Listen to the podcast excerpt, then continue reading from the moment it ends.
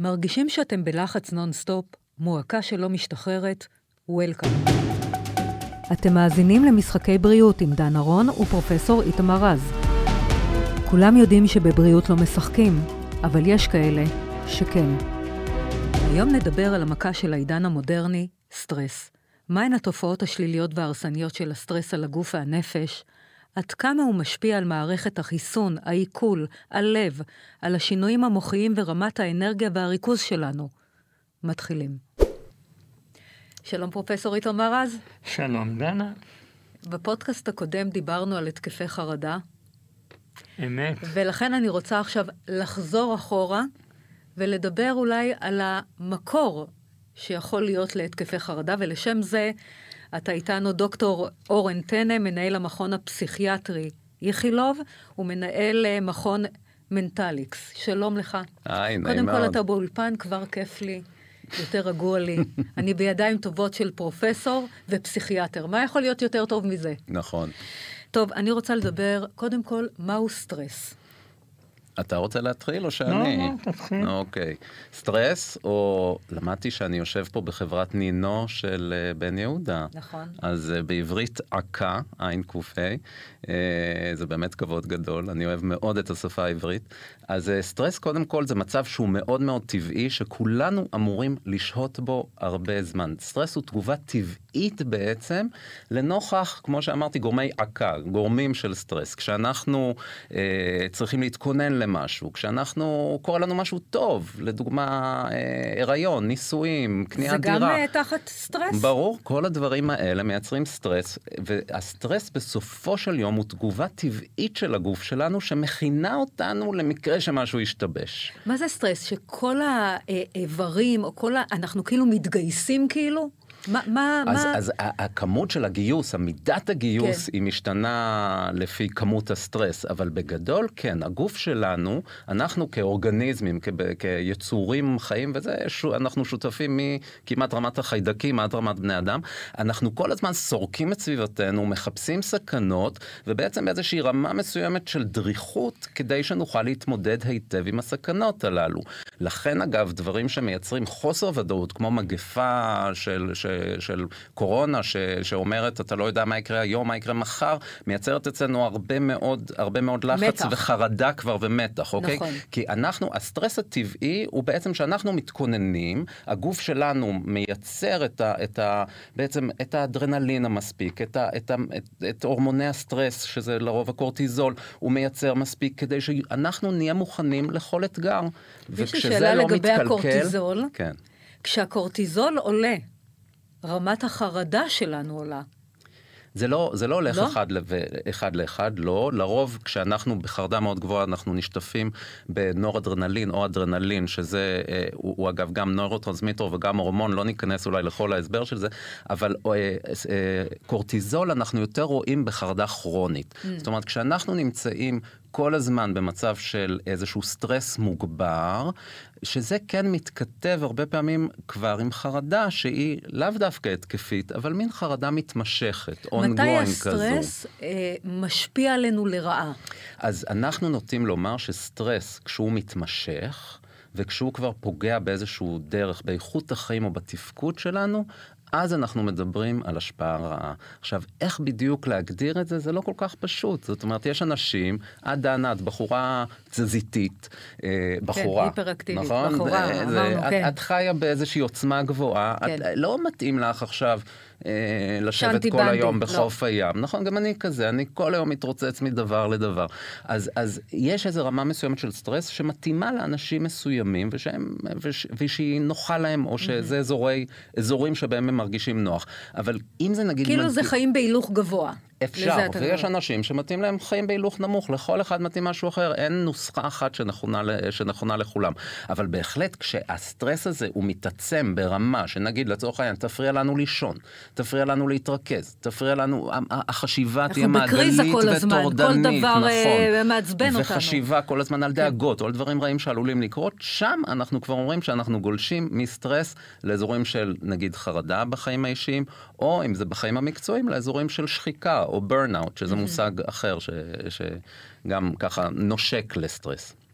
פרופסור רז, כמה הסטרס נפוץ אה, אני חושב שהסטרס קיים אצל כל אדם, אה, מכיוון שאין יום שבו אתה לא אה, יכול להיות חרד ממשהו, בין שזה מה קורה לילדיך, בין שזה מה קורה בעבודה, בין שזה מה קורה ל...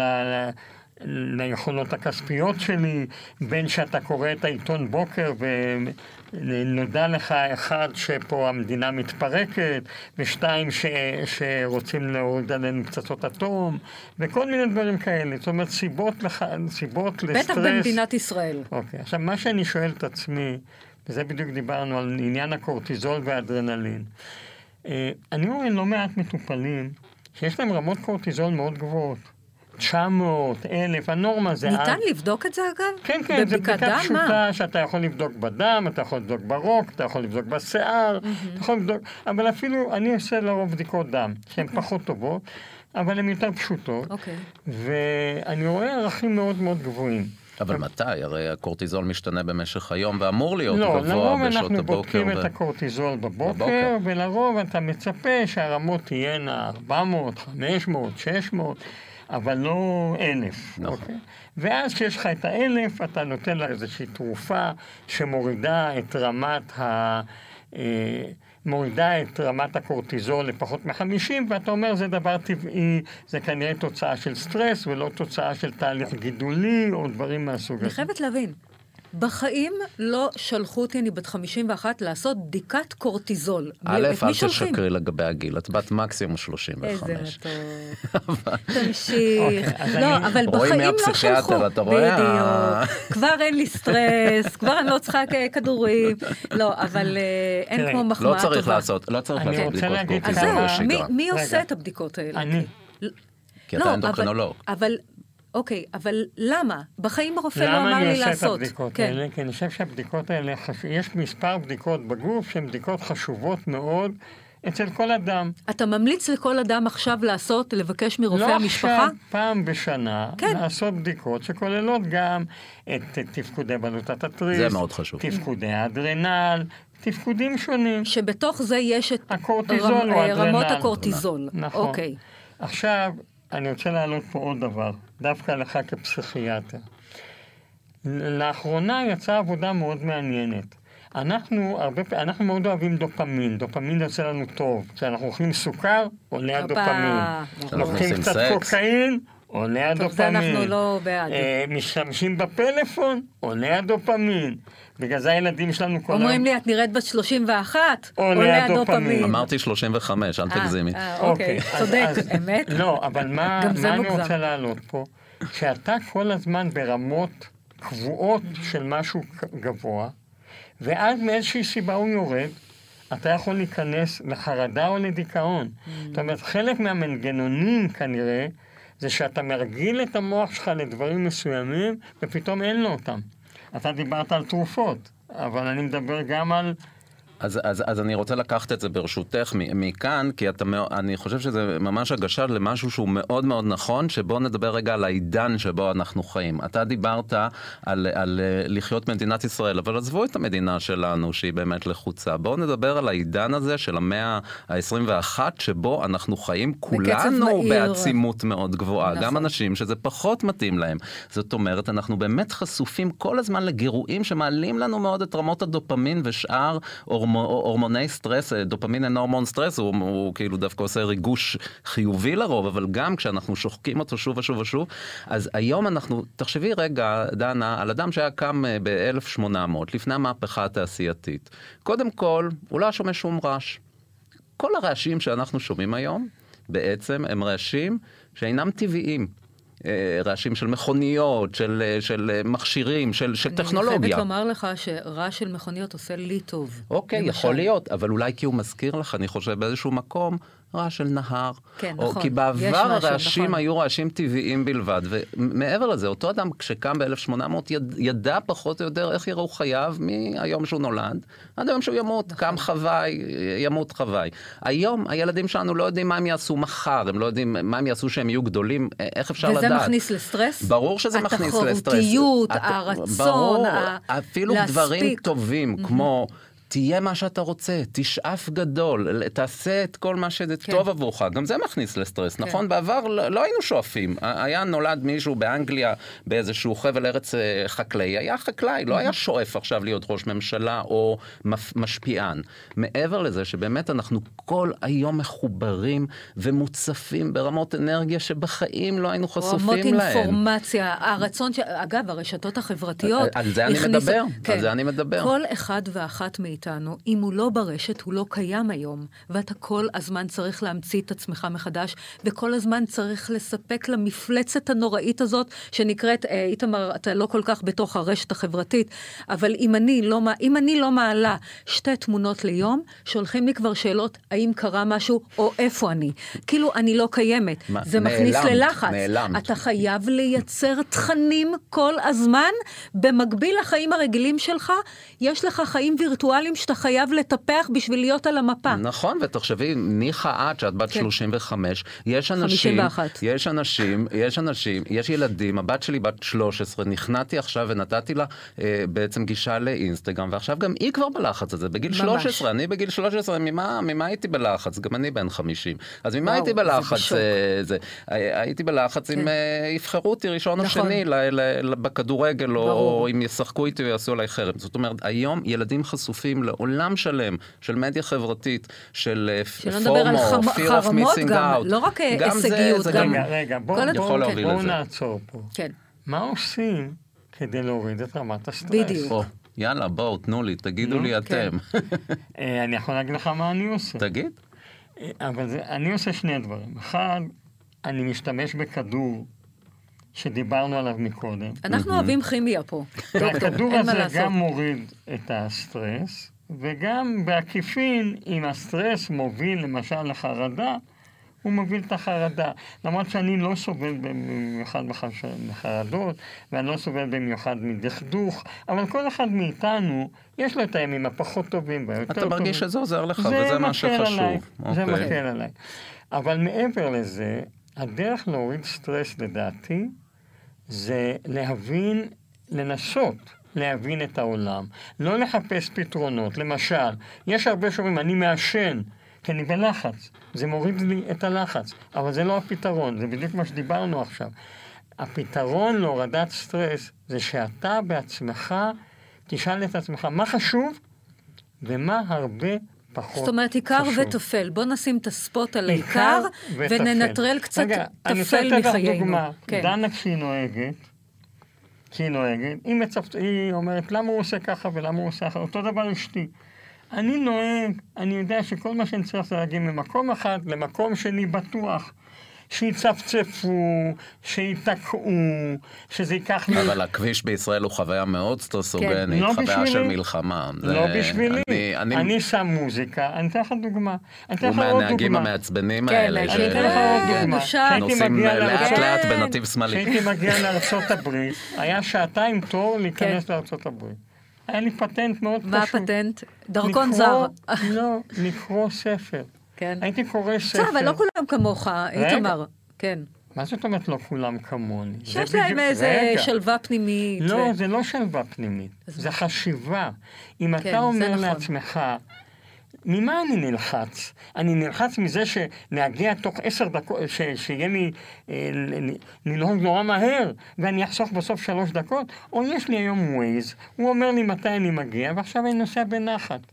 אותו דבר, אבל הווייז גם מעצבן לפעמים, כי הוא בכוונה אומר לנו לנסוע כן. בדרכים... אה, משהו אין, ואני מקללת אותו. אז אם הווייז לא שווה, לא אשתמש בו. אני רוצה להבין, אבל איתמר, כן. אם אדם חווה כרגע סטרס, מה הכלים שאתם נותנים לו? אז איתמר אומר משהו שהוא... שהוא על הקצה, שכל דבר אתה, רק, רק מישהו נושם לידו הוא מתפוצץ. איתמר אומר משהו שהוא מאוד נכון, אוקיי. אני חושב, ומה שאיתמר אומר בדרכו הפרופסורית, כן. היא... והאלגנטית. והאלגנטית תמיד, שלכל אדם צריך לגבש לעצמו את השיטות יחסית שמתאימות עבורו. כמובן לא כולם צריכים כדורים, הוא אומר לי זה עוזר, זה, זה בסדר אוקיי. גמור.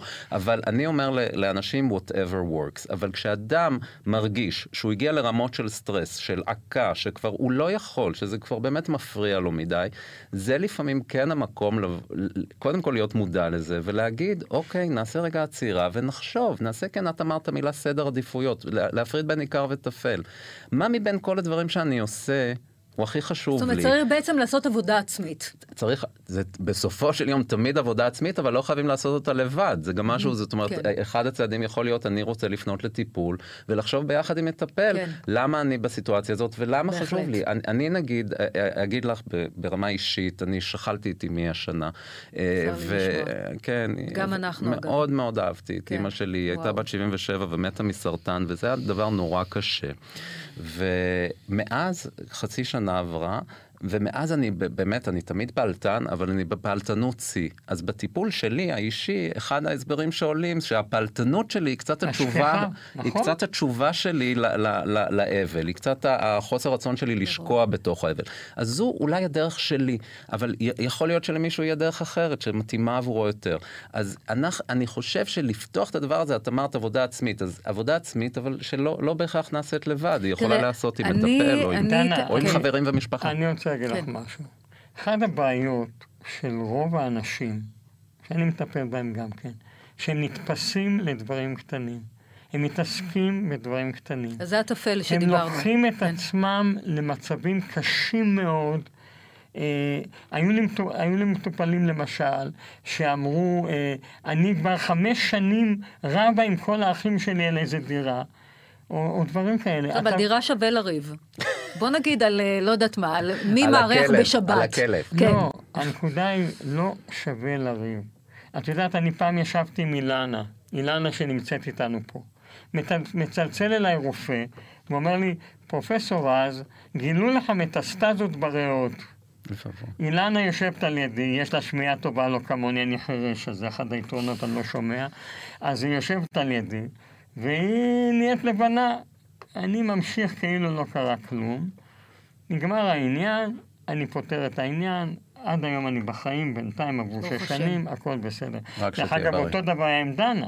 דני נכנסת יום אחד לבניין, ואומרת לי, אני צריכה ללכת דחוף לאונקולוג ריאות. ריאות, כי גילו לי קישוריות בריאה. כי או... גילו לה קישוריות בריאה. לא, אני יושבת מול אורתופד, והוא אומר לי, אני לא יכול להיכנס לפרטים. כן. בואי, בירור דחוף. אז מה תחשוב? טוב, זה, זה מלחיץ. כן. ברור, ברור. קשריות. מה אני אומר לדנה? כן. בלי לבדוק אותה, כן, כי בכל זאת היא שכנה שלי. אני אומר לה, דנה, אין לך כלום. התחלנו עם האין כן, כלום. כן, אולי יש לך צילום מלפני חמש שנים. יפה. בטח הקישוריות יהיו כן. שם גם כן. ואכן זה היה. אגב, גם זה, גם זה משהו של העידן המודרני, שאנחנו כל הזמן חשופים לבדיקות. אתה אמרת לעשות קורטיזול, לא ואם זה חוזר זה, אנשים מקבלים את האדום הזה, לפעמים יש להם... ואיפה גוגל שאנחנו קוראים ונהיה לנו שחור? נכון. אבל אתה, אני מצטער לומר, פרופסור, אתה, השיטה שלך, של להגיד לאנשים, תתמקדו בדברים אחרים, עזבו אתכם. זה לא שיטה שפועלת, אני מצטער לא לומר, היא פועלת עבורך. אז מה עושים? אוקיי, אז, אז אני חושב שמה שעושים היא קודם כל דווקא לתקף את החוויה של אנשים, לומר להם הפוך, לומר להם, אני מבין את זה שאתה כל כך מוטרד. אני איתו. אני מבין את זה שאתה נלחם על הדירה הזאת, כי זה גם משהו שמייצג אולי את, את, את ההורים שלך, ואתה מרגיש שזה משהו ש, אוקיי, שאימא שלך הייתה רוצה שתעשה. ומה הלאה חמש שנים במלחמה. אבל בוא ננסה לראות, זה, זה בוא ננסה, לא להגיד אל תחשוב ככה או תחשוב אחרת. עדיף להגיד למטופל או לאדם שמולך, בוא ננסה לראות עד כמה הדבר הזה משרת אותך ומה ישרת אותך יותר. נכון. בוא כן. תגיד לי אתה, מה אתה היית מייעץ לאדם אחר שנקלע לאותה סיטואציה? נאמר שחבר שלך באותה סיטואציה, מה היית אומר לו? כשזה בא מהאדם האחר, זה קצת, אנחנו קוראים לזה בשפה המקצועית גישה מוטיבציונית. כשאנחנו אומרים לאדם שבא לנו עם התמכרות לסמים, תפסיק עם זה, זה לא טוב. הוא יקשיב לנו, הוא יודע כבר שזה לא טוב, הוא יצא וישתמש בסמים. כשנבוא ונגיד לו, בוא ננסה לחשוב ביחד, למה אתה משתמש, ומה הסיכוי שתוכל להפסיק? מה יכול לעזור לך להפסיק? אנחנו מעבירים את הכדור אליו, לראות ולבחון את הדברים שבהם הוא יכול אולי להפחית את, את גורמי הסטרס בסביבתו. זאת אני אומר... רוצה לשאול אתכם, אה, עד כמה הסטרס משפיע על הגוף שלנו פיזית? לא רק נפשית, אני- שזה אני- אנחנו על אני- הקצה. אני רוצה האם זה משפיע על על. הלב, על מערכת העיכול, על המוח? על, האם אנחנו יכולים להיות חולים בעקבות סטרס? האם המערכת החיסון שלנו נפגעת כשאנ... או חלשה יותר כשאנחנו בסטרס? את תראי, דנה, אמרתי לך כרגע, כשאתה בסטרס קבוע, הגוף שלך לומד לחיות עם סטרס קבוע. בין היתר דיברנו על קורטיזול, הוא מעלה את הקורטיזול, הוא מעלה את האדרנלין, הוא מעלה כל מיני... עכשיו, כשאתה... אבל עדיין יש גם ספוג שסופג, סופג, גם אם אנחנו רגילים, בסוף עכשיו, זה דולף. קודם- אנחנו מתמוטטים. רגע, קודם כל יש מה שנקרא שיח של הגוף עם איברים שונים. האיבר החשוב ביותר זה המוח. המוח שלנו... אבל בנוי- המוח טוען את זה, שים לב, זה קצת, אה, שהוא האיבר החשוב ביותר. כן, אוקיי. המוח טוען את זה, טוב. כן. אני- המוח שלי טוען את זה. זאת אומרת, ברגע שהמוח שלי לא יפעל, לא מעניין אותי כל המרכיבים האחרים, אני אעשה פסק זמן, עד שאני אחזור מה- בגלגול הבא. אבל המוח שלנו בנוי משני דברים. הוא בנוי מחומרה, זאת אומרת, זה המוח, אי אפשר לשנות אותו, אבל הוא בנוי גם מתוכנה. התוכנה היא מה אתה שם לו. אתה ישן שעות טובות, אתה עושה דברים טובים למוח. אז שינה, אתה מורידה מוריד- סטרס. כן. כן. כמה שעות מ- שינה מומלצות? שבע עד שמונה שעות זה האידאל. ומי שלא מסוגל לישון, כדור? לא. לא. אז לא. מה? לא, השאלה למה הוא לא מסוגל. תראי, אני למשל ישן 4-5 שעות גם אני. בלילה. אז מה עושים? רגע, רגע.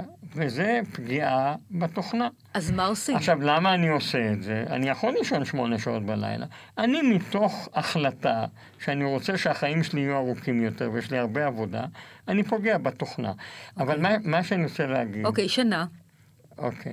מה שאני רוצה להגיד, יש הרבה דברים שיכולים לשפר את המוח, לא ניכנס לזה תזונה. נכונה. לא, תזונה אז- אז- נכונה. אז- אני רוצה לגעת בדברים האלה, נגיד, כן. פעילות גופנית אתה כן. אומר, פעילות גופנית לא חייבים אגב המון, פעילות גופנית דנה צריך, אה, אה, אני אישית כל פעם שאומרים לי תרוץ זה עוזר, שאני רץ בא לי למות, אה, זה- שוב, whatever לא works לאדם. לא, אני אני באמת, אם אומרים, אמרו לי "ת- תרוץ עוד קצת, אז האנדורפינים יתחילו להשתחרר וכבר לא, אז אני רק רוצה למות יותר, כשאני מחפש משאיות שידרסו אותי, אני מבין שהגיע הזמן אבל אני להפסיק יכול ללמד לרוץ, אותך משהו על ריצה.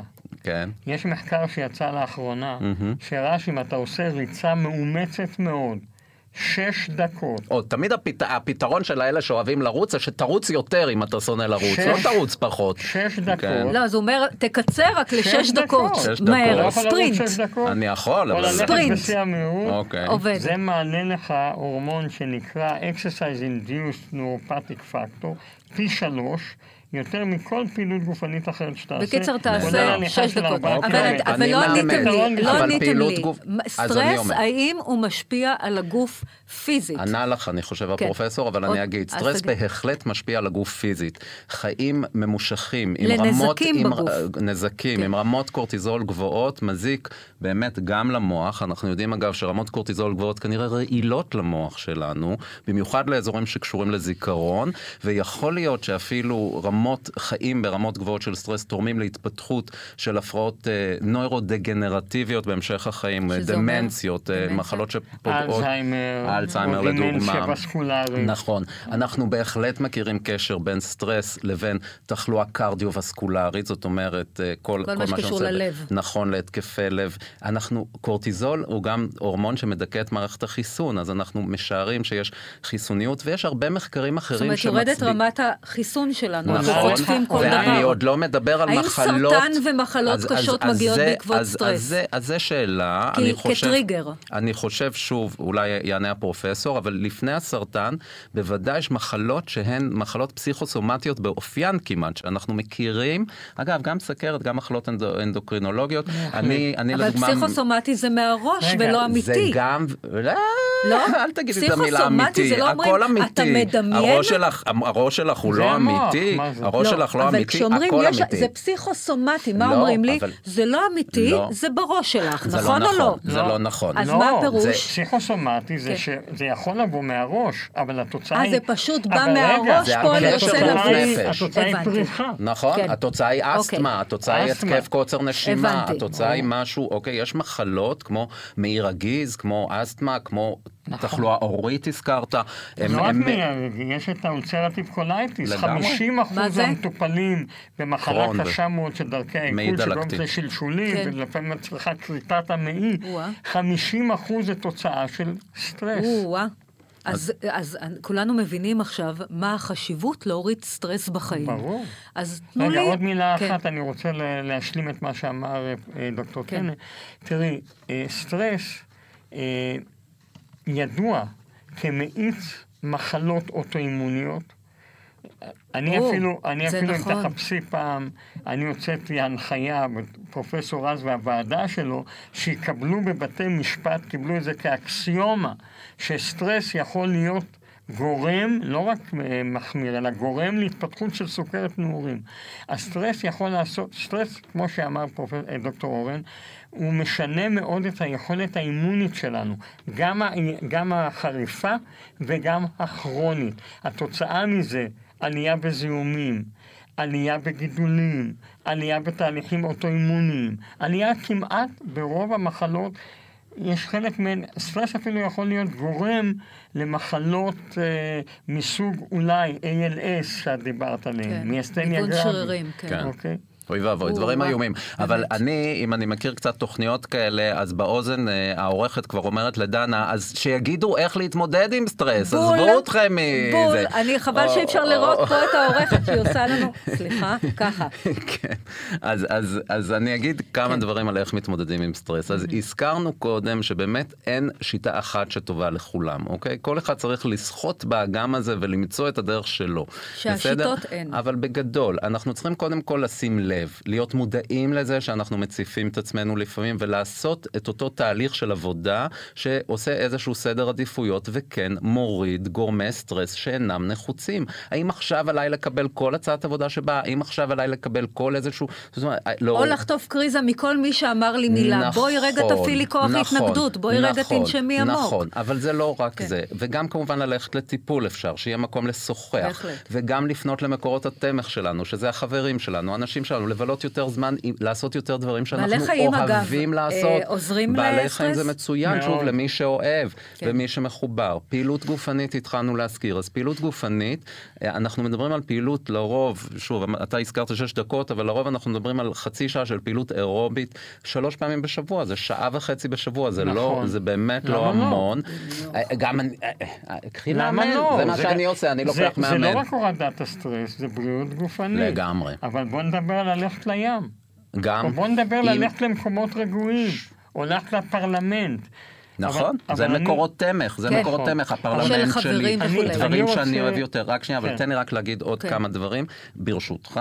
אנחנו כן. גם מאוד מעודדים, את הזכרת תזונה, אז אכן, אנחנו יודעים שתזונה, היום אגב, אנחנו חיים בים התיכון, התזונה הים תיכונית היא זו שהכי מומלצת לרוב לאנשים לאכול, אז שהיא? להקפיד שהיא תזונה שנסמכת על הדברים שיש לנו פה, שמן זית, ירקות טריים, דגים, טחינה. פחות, בס... בדיוק, כן. פחות בשר אדום. להוסיף לך משהו? כן. אתה אומר מאוד נכון, תזונה ים תיכונית ירוקה. Mm. כי הירק, יש היום את ההוכחה כן. הזאת שאם אתה מוסיף מספיק ירוקים, אתה מוריד עוד יותר כן. את והוא לא, הבעייתיות. והוא לא מדבר על קנאביס, אז... כן. אז, רק כן, אכילה. נכון. אז בכל אופן, אז כן. תזונה, ומעבר לתזונה, מודיפיקציות התנהגותיות שכוללות גם היגיינת שינה. את אמרת, מה אני עושה אם אני לא מצליחה נכון. לישון? יש לוקחת מושג... נבוט ודופקת יש, במוח. זה תעשי לבעלך. יש מושג ש, שקוראים לו לא, היגיינת... הוא ישן דווקא נהדר, אה, שזה. נורא מרגיז. נכון, זה תמיד ככה, גם אני הזה שישן פחות טוב, מתעורר מכל... אז היגיינת שינה... אה, זה מושג שהוא אומר בעצם שאנחנו צריכים כן קצת לנקות את השינה שלנו, כי העולם הזה שאנחנו חיים בו, הוא מלכלך לנו את השינה. כלומר, את להשקיט, נגיד- להחשיך, לא לראות קודם טלוויזיה כל, כזה. קודם כל, בדיוק, כן. טלוויזיה זה אויב, זה כן. טלוויזיה היא מפעילה ומגרה אותנו, אנחנו נרדמים מולה, אבל זה לא שינה טובה. אז אנחנו צריכים להפריד בין החול של היום לקודש של הלילה, וכן, אם יש אנשים שעוזר להם טקס של רחצה אה, במים חמים, של צחצוח שיניים, לבישת פיג'מה, להיכנס למיטה, ואלה דברים... לאווירה. רגע, אבל מעבר לזה גם... כן. מה שאמרת דנה, הדבר הכי חשוב בשינה זה להתנתק, זאת אומרת לא אור, אור קטן, אור גדול, נכון. לא רעש, שקט גם קירור, מקסימלי. גם קירור עוזר. אנחנו נכון. ישנים יותר טוב בקור מאשר נכון. בחום, אבל מעבר לזה, גם בשעות היום, אני שמתי לב שאת מדי פעם, אה, אני לא אגיד את זה כי זה לא לעודד, כן, אה, לא לעודד. לא לעודד פעילויות רעות. אבל ניקוטין לדוגמה, נכון. הוא מעורר. אנחנו קמים עייפים, אנחנו צורכים קפאין, בלי, בלי לשים לב אנחנו צורכים קפאין בהרבה מקומות, מקורות, לא רק קפה. גם בתה יש קפאין, גם במשקאות אנרגיה יש קפאין. זה לא מוריד סטרס? זה לא מרגיע אותך? אתה שותה כוס קפה טוב, לא, לא מרגיע? לא, לא, לא, קפאין, קפאין, קפאין הוא סם מעורר, הוא מעלה להפך, ושוב, כן. הוא אפילו כנראה בריא ברמות מסוימות, אבל כל דבר לא להגזים, ואם אתה לא מצליח להירדם בלילה, אל תשתה קפה בערב. Mm. אנשים לפעמים באים אליי, שותים משקאות אנרגיה כל היום וקפה, ומתפלאים שהם לא נרדמים, לוקחים כדורי שינה, כאילו הם מתחילים משחק של כן, אפטרים ודאונרים. לסיכום, דוקטורים. להירדם, לחבק את אשתך. כן. אבל זה סודות מחדר המיטות. אגב, גם סקס הוא מאוד מאוד טוב נגד סטרס. אני לא... תסביר לי אחרי השידור, בסדר? לא, אבל יש עוד דבר. כן. יש היום דבר שנקרא weight blanket.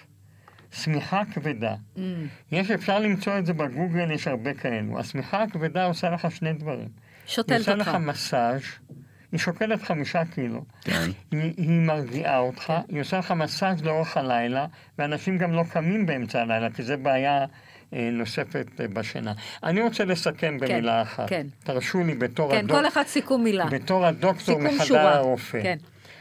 תראו, כמו שאמרנו, בסיכומו של יום, הסטרס נכפה עלינו מלמעלה. התגובה שלנו לסטרס היא שתקבע את עוצמת הסטרס. ולכן אם נשתמש בהיגיון ונגיד לעצמנו מה באמת חשוב, חשיבה פוזיטיבית שאומרת מה באמת חשוב לי בחיים, מה באמת עקרוני לי בחיים. על זה אני מוכן להיכנס לסטרס.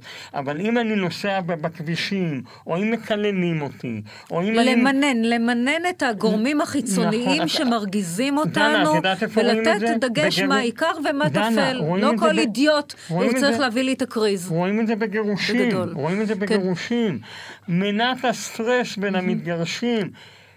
כשאני נשוי פעם שנייה. טוב, אה, אה, שנאה זה לא, יצר מאוד מאוד אה, מלהיט. אז אני אמרתי לעצמי, אם חייתי עם אישה 25 שנה, אז אני אדאג לה הלאה. אבל לא כולם מנטשים כמוך. אבל ככה צריך לחשוב.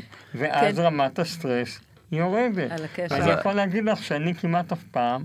לא בסטרס, קשה להוציא ממני. עד היום לא צעקתי על אשתי פעם אחת. אז אני הרבה בסטרס, אני מצטער אה, לומר, דווקא כפסיכיאטר, אני לא מרגיש שאני מנהל את הסטרס שלי בצורה אידיאלית, אבל בהחלט, אה, אנחנו מדברים כן על ניהול סטרס, לקחת גם, אתה אומר, הסטרס נכפה מלמעלה, אבל אתה אומר, יש רכיב מסוים שאנחנו כן יכולים לנהל ולהשפיע נכון. בו, וכמו תמיד בדברים האלה, אני אומר, אם זה גולש למקום שבו אנחנו חשים שכבר מצוקה, או פגיעה תפקודית, או שזה, אז אפשר, אז אפשר גם לפנות לטיפול, אפשר להיעזר, נכון. ואפשר... אז רגע, uh, יש לי המלצה. בוא אליי לטיפול. אני בא אליך לישון איתך מתחת לשמיכה הכבדה. השמיכה הכבדה, אני באה איתכם, כולנו נשב, כן, ותגבור אותנו במיטה. ובלי סקס. ברור. לא, לא יודעים מה זה. תודה רבה לך, אה, פרופסור איתמר רז, תודה רבה לך, דוקטור אורן טנא, פסיכיאטר. בא לי ככה שתהיה לצידי כזה, כמו, אני הולכת לפתח כזה. זה כרוך בעלות מסוימת. לא אכפת לי, יש לי פה את שניקי, לא, שהוא זה. אני אעשה כיס קנגרו ובא לי להכניס את שניכם ופשוט ללכת לי בכיף בעולם. אנחנו רוצים להודות לצוות המושלם שלנו, לבימאי שלנו, לגידי ישראלי, למפקח הטכני טל אתחדיה. למפיקה שלנו, קשת מאירוביץ', ולעורכת על חלל המהממת שלנו, הגר כוכבי. תודה.